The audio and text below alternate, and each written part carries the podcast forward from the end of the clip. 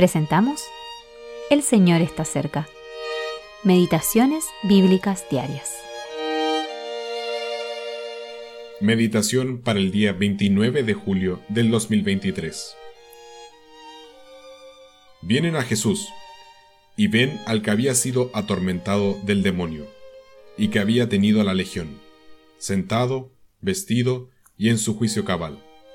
Y tuvieron miedo y comenzaron a rogarle que se fuera de sus contornos. Marcos capítulo 5 versículos 15 y 17.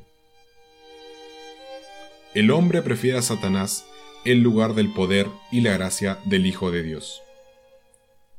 Este solemne relato muestra que, si bien el poder de Satanás es terrible para el hombre, la presencia de Dios le es intolerable aun cuando se manifieste con poder y gracia para liberarlo.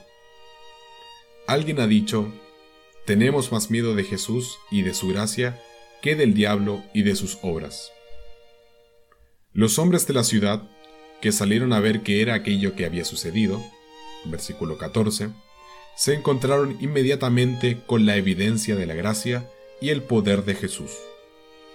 Encontraron a este hombre, que durante mucho tiempo había sido un azote para su territorio, sentado, vestido y en su juicio cabal. Maravillosa imagen de una persona verdaderamente convertida, liberada del terrible poder de Satanás y llevada a descansar a los pies de Jesús. Este hombre ya no está desnudo y expuesto al juicio, sino vestido. Está libre de acusaciones justificado ante Dios. Cristo es su justicia. Y ahora está en su juicio cabal, reconciliado con Dios y ya no siente odio contra Él. Luego leemos que tuvieron miedo. Qué comentario tan adecuado para los hombres de este mundo. Cuando ven que Dios se ha acercado mucho a ellos, tienen miedo. El hombre culpable siempre tiene miedo de Dios.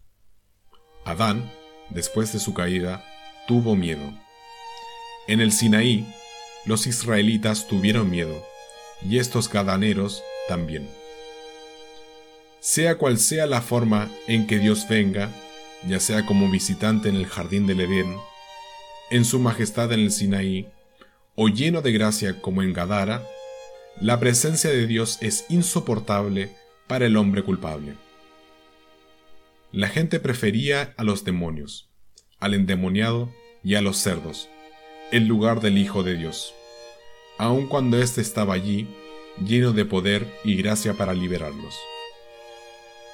Entonces leemos que comenzaron a rogarle que se fuera de sus contornos. Y Jesús lo hizo. Él accedió a su petición y se fue de allí.